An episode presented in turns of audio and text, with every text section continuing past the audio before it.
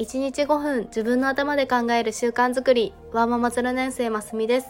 えー、この番組では共働きアラサー会社員のキャリア形成をメインに読書から得た知見や日々の学びをアウトプットしています、えー、毎日配信していますのでよかったらフォローお願いします、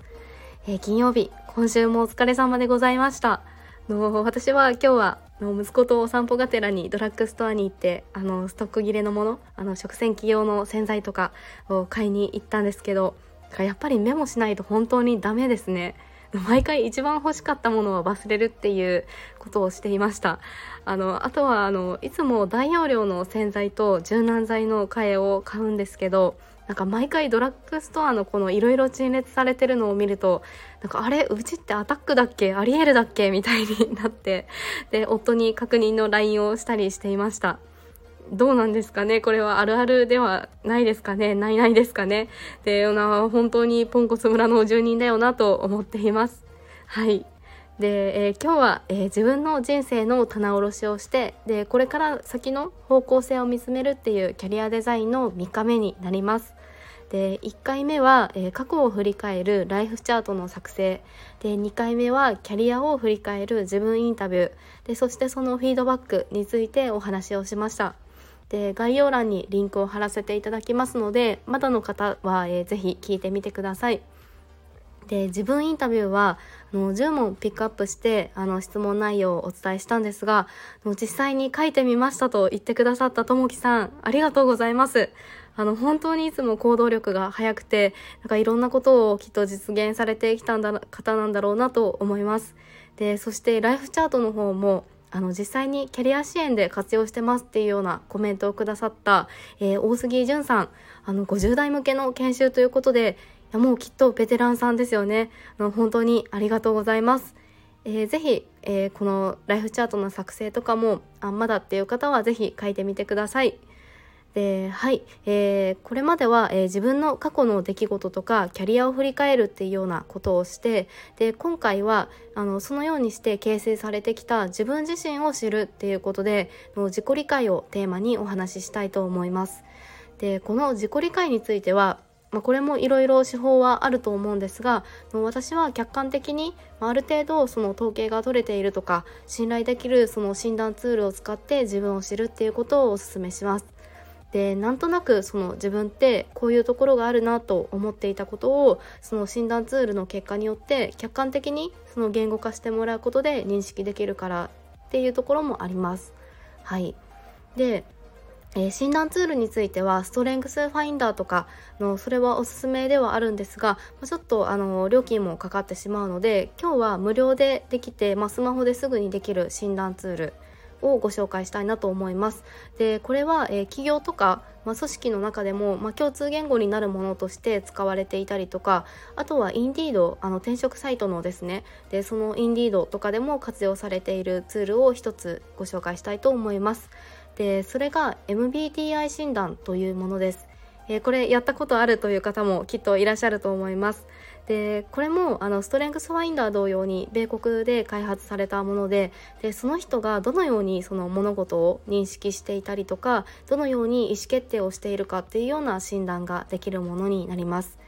でこれはあの紹介して PR とかでも何でもないのであの概要欄にあの診断のリンクを貼らせていただくのでえぜひ試してみてください。でこれはだいたいまあ10分ぐらいで90問くらいの質問に答えるものになります。でそうすると結果が16のタイプに診断されるんですね。でその結果が例えばナイチンゲールみたいな仲介者型とか、まあ、エネルギッシュなその起業家型とかいろいろ出てくるんですがでこの16のタイプの構成っていうのは4つの指標をもとに構成されているそうです。で1つ目が、えー、内向型か外向型か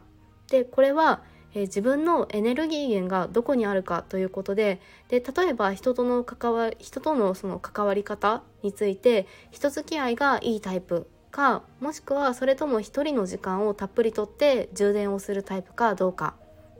で2つ目が、えー、感覚型か直感型か。でこれは情報収集をした時にそれを受け取るっていう時にまあ、現実的というか、まあ、自分が体験したことに目を向けるか、まあ、それとも未来に目を向けて講義な意味で受け取るか。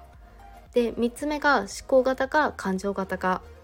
でこれは、ま、理論で動くか感情で動くかどうかですね。で4つ目が判断的か知覚的か。